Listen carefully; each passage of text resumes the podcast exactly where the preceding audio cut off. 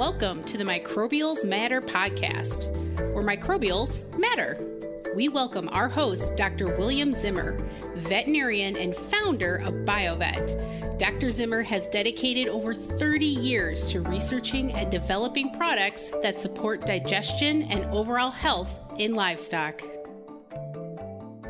In studio today, we have Dr. Zimmer and Dr. Haas again joining us. So, you know, last time we learned a lot about chemistry. We learned that ketosis is one of those things that on the surface looks like a, a pretty easy problem to solve and really is ballooning underneath into into a whole myriad of problems and and not saying that ketosis causes our next uh, metabolic issue obviously but sometimes you you have them together and that is the age old milk fever what milk fever really is right because mm-hmm. i think you know we used to say when i was a kid she she just didn't have enough calcium but i yep. think there's there's a little more to that that messaging than than just yeah. just the calcium part but why is calcium so important that's the question that comes to mind. And so, if you really want to think of it at its at its basis, is calcium's role in muscular contractions. So, calcium is required for muscles to contract. It doesn't matter if it's a uterus or if it's a rumen or if it's your iris or if it's your big muscles that allow you to stand. At its basis, it's a, it's a decrease. It's hypocalcemia. It's a decrease in the available blood calcium to do all of these processes within the body that are extremely important and required you couple on the fact that that cow just put an awful lot of calcium into the bones of that calf that it's producing, especially those last couple of weeks of gestation when, when the calcium or the cartilage starts to ossify, starts to turn into bone. And then you, on top of that, go from making no milk whatsoever to making huge slugs of milk, especially in the dairy world. And it's one of the reasons why we see it so commonly in dairy cattle. It's really not a concern um, and some people will argue with me, I'm sure, in the beef world. And I have lots of friends that are beef veterinarians. We just don't see it in the beef world all that much. Right. Um, that doesn't mean it can't happen, but it's really because of the the huge calcium outflux uh, that's occurring, outflow that's occurring when that animal starts to calve, or after it calves, um, it starts to produce milk. And so um, it, it's it's really it's it's not just what's available to that cow either. Um, that cow really can't eat enough on it in this natural forages, right. enough calcium to support itself. So it has to liberate this calcium from its bones. So it's a hormonal disease as well. So if we can, a young heifer, maybe a second calf animal that's had her, so she's had her second calf, she's young, she's in the prime of her life. We rarely see milk fever issues. That doesn't mean sure. we don't, but we yeah. rarely see milk fever issues there. It's the typical Wisconsin milk fever cow is that cow that's maybe fifth lactation, fourth, fifth, sixth lactation she's gone through liberating a lot of this calcium from her bones and it just doesn't have necessarily the, the receptors for this hormonal regulation or also the bone mass that's there. Um, so that's at its basis. Now we know a lot more and dr zimmer is going to be able to talk a lot more about how ph plays a role here and acid base balance and and anions and cations and all these different more complex. I, I think that's one thing that we've learned the last again, decade, maybe two decades, mm-hmm. is that we have a, a, couple different avenues to address it now, where it used to be just let's IV her with some calcium, get her over that, get her standing, and by then she's going to be good. Um, right. Now we have a little bit yeah. other ways to address this without the without the needle necessarily. Definitely. And I mean it makes sense when you say, you know, when you think about those older cows, yeah, they're they're using more reserves, they're they're generally producing more milk out of the gate. Sometimes they have bigger calves.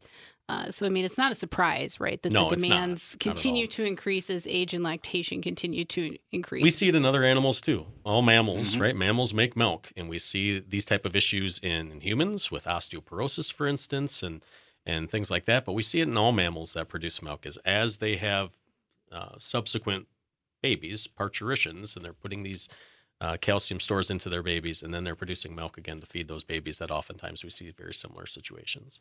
But like you said, Dr. Zimmer, there's there's more to this story than just There's a lot more to blood. it now. We understand a lot more about it now. I would say we've made a lot of advances actually in the overall management of milk fever to mm-hmm. the point where we have rations now that have dietary cation anion difference uh, evaluations we can do with anionic salts, things like that, where we've dramatically reduced down the level of these parturient paresis cows, these down cows. We don't see this clinical milk fever nearly as often as we used to. But what we do see is a lot of these cows are still what we call subclinically hypocalcemic. Right. And this is related to the genes, the milk production capability of our cows, the fact that we're now giving, you know, a cow can be pumping out 150 cow, pounds of milk 30 days in lactation instead of 40 pounds like she was in the Mhm. 1940s. Mhm. You know, so the demand has grown so much. Right. And so what we find with these cows is even though we can manage the clinical side of it, we're really still waiting for the hormones in her body to kick in. Sure. And so typically what happens with a cow is they, they suddenly get this demand for milk and they have a calcium requirement to make that milk. And they know that their blood calcium levels start to drop. They will actually release a hormone called parathyroid hormone, which allows Ah, her Yes. to pull that calcium out of her bones and put it in the bloodstream to do what it needs to do. That system takes a couple of days to kick in. Mm. And so when we've done some of these things from a ration standpoint, we've kept that system propped up enough by keeping her blood pH at a low level where the receptors for every parathyroid hormone that's out there, the receptors are able to, re- to absorb that and, and react to it. Um, but we still have this lag time. And it can last 24 hours. It can last 36 hours. It can go out to 72 hours. The longer it is, the worse it is for these cows. So yeah. these ration strategies that we put together have helped shorten that and taken care of some of the really clinical down cows. But we still have now created, because of our genetics, this huge subclinical group that costs us money if we can't get them through that short little window. So, you know, backing this conversation up just a little bit before we go into kind of that subclinical cow, um, the clinical cows, what when you talk about you know cation and anion, and maybe maybe this all goes together, but you know, walk me through what that that science looks like. Because I think you know we see um, the dietary cation anion, and we know it's a thing, and we know it's it's involved in the in the dry period Absolutely. Mhm. but And I don't think we fully understand like why it's important. And again, it has to do with kind of that that utilization of calcium out of the bones, right? It does, and th- this is one of the reasons why we still have so much hypocalcemia going around. Is you can take this all the way back to your agronomy program, what you're doing on your soils. Mm. Um, one of the more popular fertilizer products that's out there is a potash soap, which is potassium. Right. Potassium is a cation, and so as we elevate the So levels of positively cations, charged. positively charged, correct. Yes. As we've elevated the levels of potassium in our feeds, we've seen more hypocalcemia. Mhm. And Which makes it has nothing to do with calcium. It has to do with the fact that we've created more potassium and more cations. So we've kind of disrupted this cation anion balance by putting too many cations into these rations. And potassium is really the biggest culprit. And so now the way we've come to combat that is to come in with anions that will help balance out those extra cations.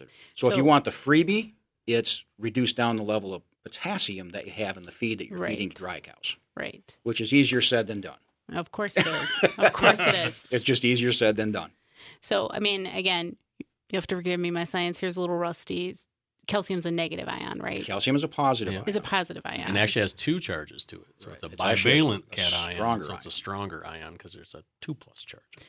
So when we have the potash or when we have the potassium, how is that? How is two positives kind of leading to this? because we're again we're we're getting such a high level of the positive charge cations that the receptors that are there for parathyroid hormone want to have a little bit more of a negative charge in the blood. Mhm. They want to be slightly more acidic than normal, if you will. Mm-hmm. And we're not talking, uh, you know, an acidic pH because we're, we're still talking around a pH of 7.4, which is slightly on the basic side. Right. And if we can get that and stay there, that's great. If we put too many cations like potassium there, the body has to balance out that. And so all of a sudden you'll start to get acid base shifts where her blood pH will go up a little bit. And now those parathyroid receptors aren't there. The hormone's not going to react. to the body. So, what is a common anion that we might? So typically you'll be looking at some type of a chloride, which would be the Mhm. anion portion, and it'll be linked to something like ammonium ions, um, a cation, but one that is easily metabolized by the body and, and peed out, if you will, in the urine as ammonia or converted to urea. And then that chloride will be the residual that's there with a negative charge that will kind of help offset some of that potassium or that slight case is sodium, but usually it's potassium. Right. Um, and so you, you get these molecules that are that are kind of that way. Magnesium chloride has been used in the past for this. Mm-hmm. Um, even calcium chloride has been say used calcium chloride's one you hear So- about once in a while. So, kind of recapping, I guess what we've talked about at this point, because it's been it's been pretty science heavy. But milk fever, right? Cows are utilizing a lot of output of calcium at once, and when they go to utilize that, they just don't have enough in their bloodstream to keep those smooth muscle or their muscles working, so they can't stand up. So, one of the things that we've seen in the nutrition world is to do these DCAD diets. By doing that, we're basically trying to level out um, the positive ions and the negative ions because the calcium affixes to, or the para- parathyroid Hormone affixes to these receptors. fixes to these receptors, agent. but Yes. other things can can interrupt that, especially when we have these pH changes. We have this this positive negative charge changes, right? Am I Yep, you're catching Pretty on? well okay. distilled out okay. So really, which from what I'm hearing is that's still not a great solution to our milk fever it's part of the solution. problem. hmm Um, it's it's made some dramatic improvements in the way we manage things, as I mentioned earlier. We because we still have this short window that's there. Some of the newer research that's out there is kind of wondering which direction this win, you know this window goes. We we know that cows that when their calcium drops right after calving, if it drops and then recovers within 24 hours, those cows are actually more likely to give more milk. Sure. If it stays low, they're more likely to not give more milk. They're more likely to give mm-hmm. less milk and then have problems. And so we, we know that this is part of the natural system that's there. We just need to address that short window. And I like to call it 24 hours. You get me through this mm-hmm. 24 hours, and then her own metabolism, her own parathyroid can kick in. And really, we need to address that window. That's the part that we need to probably expand on a little bit more. I think the nutrition world has got a pretty good handle on these hmm negative, you know, DCAD rations, but they can only go so far. It's the And now we to need to have this next Yeah. phase of talking about this 24 hours of managing cows to get them Mm-hmm. through this window. And, and the tricky thing that we didn't really talk about, although I think you can allude to it, and I think it's it's borne out more now than it ever was before, is the question is why don't we just feed them more calcium in that late transition period, right? I mean, it would make Seems sense. to make sense, right? And it's And yet- actually But it doesn't work. counterintuitive to Yeah. occur. And the reason why is kind of like we talked about with with glucose and ketosis. If you're not fulminantly, you know, foaming at the mouth with ketosis, um, giving dextrose to those animals kind of tells the body I don't need to necessarily liberate this sugar from the food sources in the rumen. Given too much calcium shuts down parathyroid hormone. Uh, if I have a lot Oh, of calcium in my bloodstream, there's no reason for that hormone to be around to start liberating it from the bones and and all these hormonal cascades take time. You Mhm. mentioned it, um, so it's not like we can just all of a sudden turn that switch on.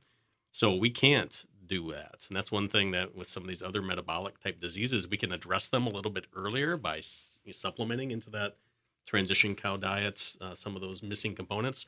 Here we actually want to keep calcium at a relatively low level until she really needs it, so that we can keep that parathyroid hormone up and going. We want it actually to actually be activated prior to her calving. So when you talk about when she really needs it, and you talk about this first 24 hour window, I assume we're talking from, you know, birth of calf Or even slightly before. through maybe her second milking. Yeah, somewhere in that Mhm. window. Again, usually it's 24 to 72 hours is a typical window. I would say with the DCAD rations that are out there in anionic salts, that window's probably shrunk down to 12 to 36 hours. So that's a good thing because That's- we- we've shrunk yeah, that I window down pretty dramatically. But we still have that window that we're really trying to address. And now the question is how are we going to do that and to what level? And I'm going to tell a war story here if that's okay. I these are my favorite type. So I am guilty of when I was in practice, probably one of the major disservices that I've seen veterinarians do over the last 20 years, which was we implemented this program of teaching farmers how to treat their own milk fevers. And then going to, well, if you're doing that, why don't we just give one bottle of calcium to every cow that calves? Okay.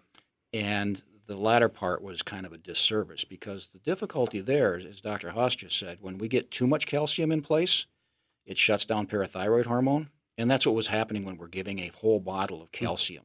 That has 10 grams of calcium in it. The bloodstream of a cow normally only has 3 grams in it. Oh gosh, we're really So we're three times the level that her bloodstream shocking the to system carry. there a little bit. Every time I do a presentation, I talk to people when it's about calcium. I say, if you're still IVing every cow that calves, please stop. I apologize for you know that it was the best knowledge we had at the mm-hmm. time, but we didn't Right. understand everything that was going on. Yeah. You're better off on that short-term basis using an oral calcium because it becomes self-regulated. You can't overdose that bloodstream on calcium when you give it as an oral. All right. So tell me, yeah. So right, oral oral calcium, the gels, the the gels, capsules, Yeah. pastes. that's science, and and those products have exploded over the Mhm. last 10, 15 They've years. changed the industry. Yeah, they really have. Uh, when you think about that lineup, how when you say it's self-regulating. Again, I Mhm. know this is going to go back to my favorite subject ever, the microbiome and the microbials. just to simplify it down, there's two major pathways that calcium gets absorbed by from the gut. One of them is with an active transport, so it has proteins that help this calcium molecule Right. across the gut wall. It's kind of slow and steady. It's the way most of our calcium that's in our ration throughout the entire lactation of that cow is going to get absorbed into her bloodstream. Mhm. Just slow and steady as it goes. The difficulty with that absorption pathway is when I put a huge draw by suddenly making a lot of milk right at calving time, it can't keep up.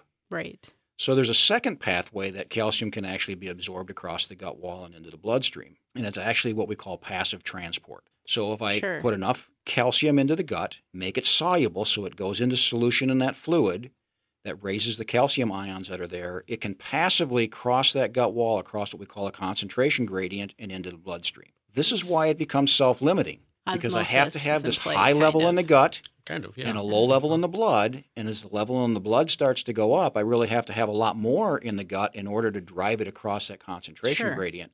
So it becomes self limiting because as I start raising that calcium level in the blood, it slows down on how much can be absorbed by that passive transfer. Uh, transfer. It works great just to kind of keep it more steady in that period of time. But when we're low, it can get to the bloodstream in a matter of minutes Sure. versus the other pathway where it might take several hours to get the same amount of calcium from the gut into the blood. Well, and, and really, from a management standpoint, it's a little easier to execute a bolus than it is maybe a full on IV. Absolutely. For certain individuals, yeah. I mean, I, I have uh, lots of clients I've worked with that just don't even want to attempt it. And, and that's, Mm-hmm. you know, we kind of laugh at it when we chat about this, but it's a pretty uh, invasive procedure for individuals, right? To, and, and to tell you the truth, there's a lot of situations where we would prefer they wouldn't. Well, I you know, milk vein IVing is something that's very common to do because it's this huge vein and it's right there. Mhm. But you know, it's there for a reason and it's big for a reason. Um, but also in introducing pathogens and, and you know manure mean, into the I, I think we all have our war stories when Oh, we're in yeah. practice of people that made a boo boo on this, if you will. exactly. yes.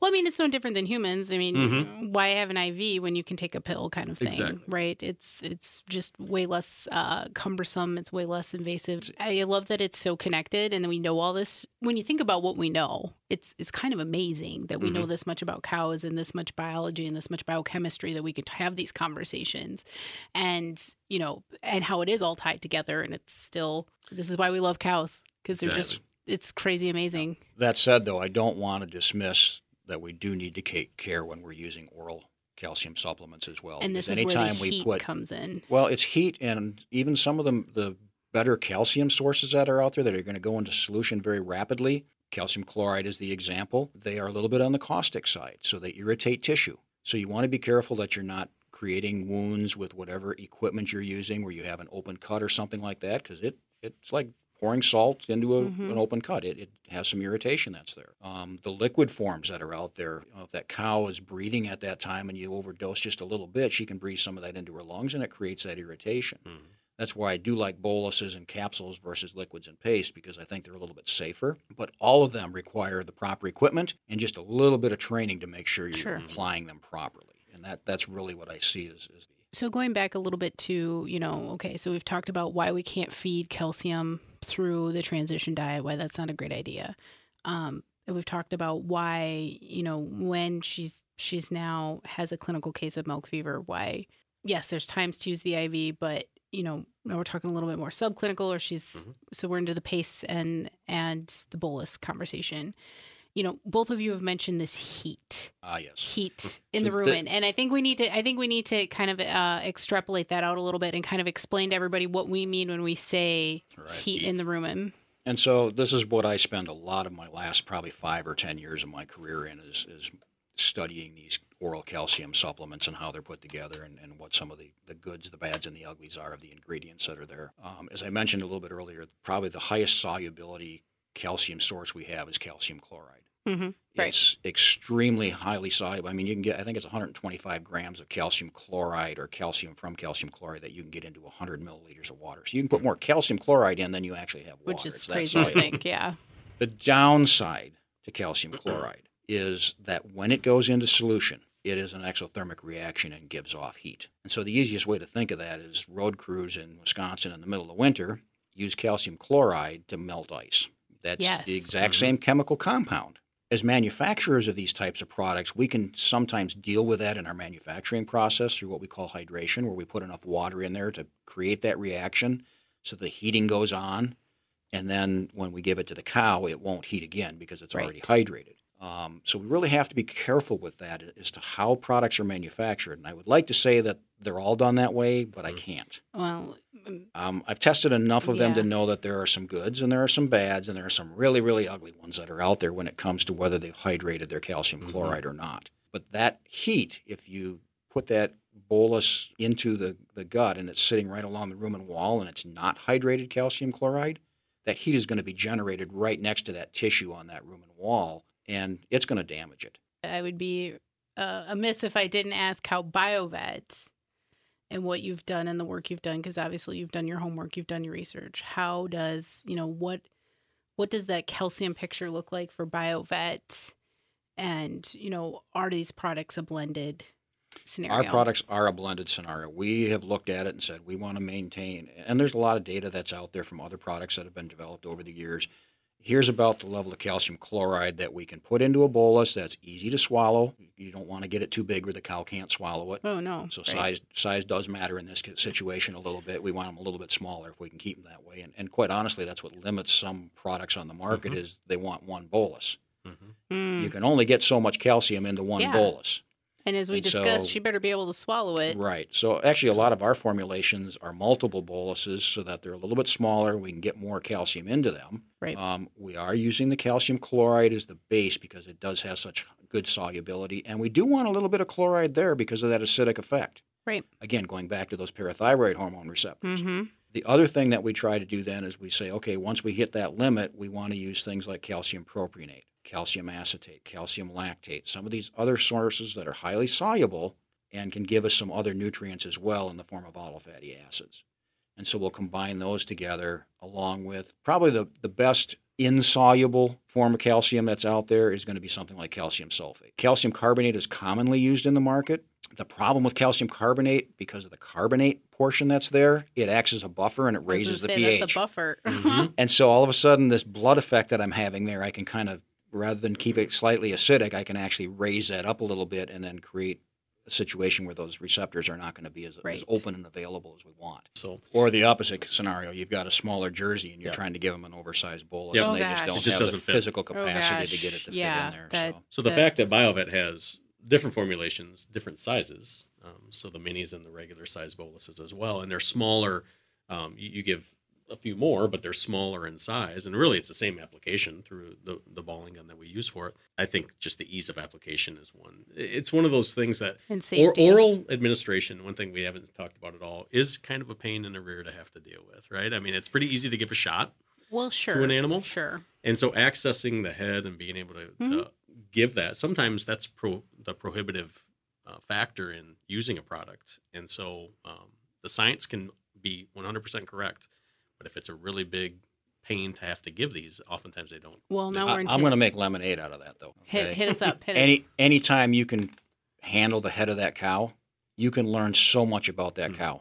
You learn more from the That's front end of a cow than you do the back end. Walking up behind her and giving her a shot versus looking her in the eye, Mhm. being able to feel her, her ears, look at her eyes and see if they're clear. She keeping her nose Dilating clean or You not. You can see that too. You know, yeah. all those kind of Sunken things. in. If if Mhm. you know what you're looking for, it's a wonderful opportunity to be able to examine your cow while you're giving these things. And it's something that every dairyman, if they're a good herdsman, should learn to do is to tune into what their cows are telling them, and most of it comes right from their face. Which most of the time you don't you don't get it near and No. Especially in the milking parlor, you never see it, do you? Right. You know, you all I you. think I think sometimes we forget how heavy some of their heads are for, for the people out there who have ever who have ever This is- visited some dairy cattle. I know I got a And, few cows in my day that And that is critical. Ooh. You do have to have the proper restraints and the pop, proper equipment to do Mhm. this. You don't want to be getting bounced around because I'm a pretty big guy and I've been bounced around by cows. There's when they we're just no match. they're done. Yep, you'll never be stronger than her. Yeah, yeah.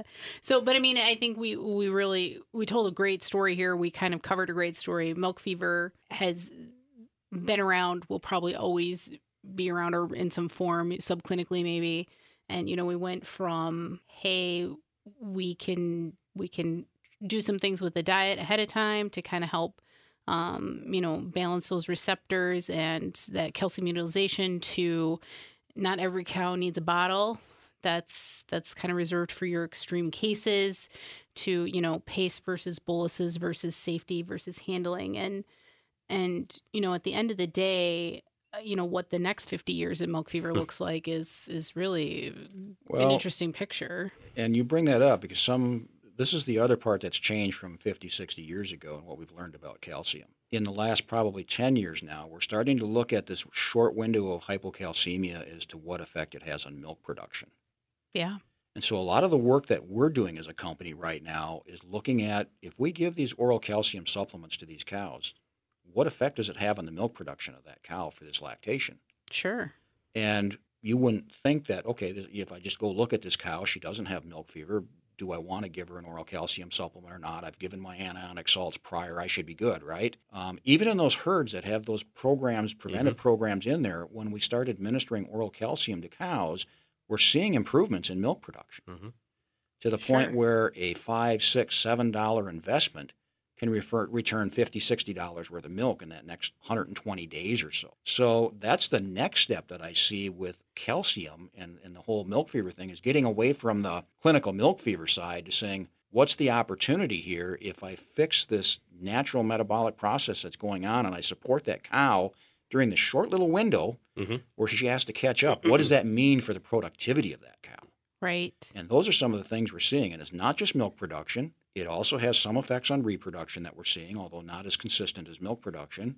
And it also has a big impact on health. and so, you know, we're learning more about this. And I think it's, I, I, again, the glass half full, glass half empty.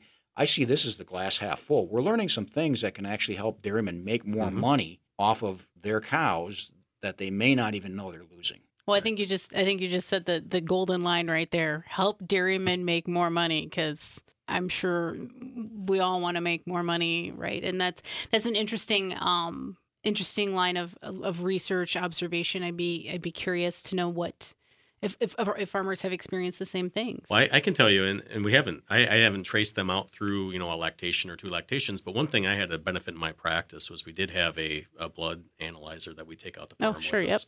So I ran bloods on every animal that I ever, I at least collected bloods on every animal I ever had a suspect milk fever case on, or or for any other reason, Mhm. alert downer cow, things like that. And so I had the benefit of running bloods on on cattle that were in their second lect. Um, you know, um, you read the book and you would never even think of treating those cows for Right, hypocalcemia yeah.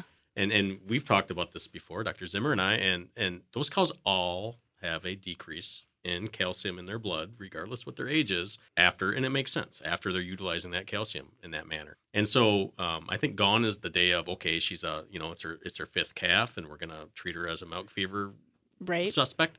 Where now we realize that there's a calcium balance in that cow, even as a younger animal, um, is is beneficial to her because we know it's not within the normal ranges, and then now it's the natural extrapolation to what does this look like second lactation after that, third lactation after that as well. And so with the technology that we have and, and smartphone technology and and analyzers that were prohibited cost wise, you know, 30 years ago, now we have the ability to kind of look at these and get real numbers right at the same time too.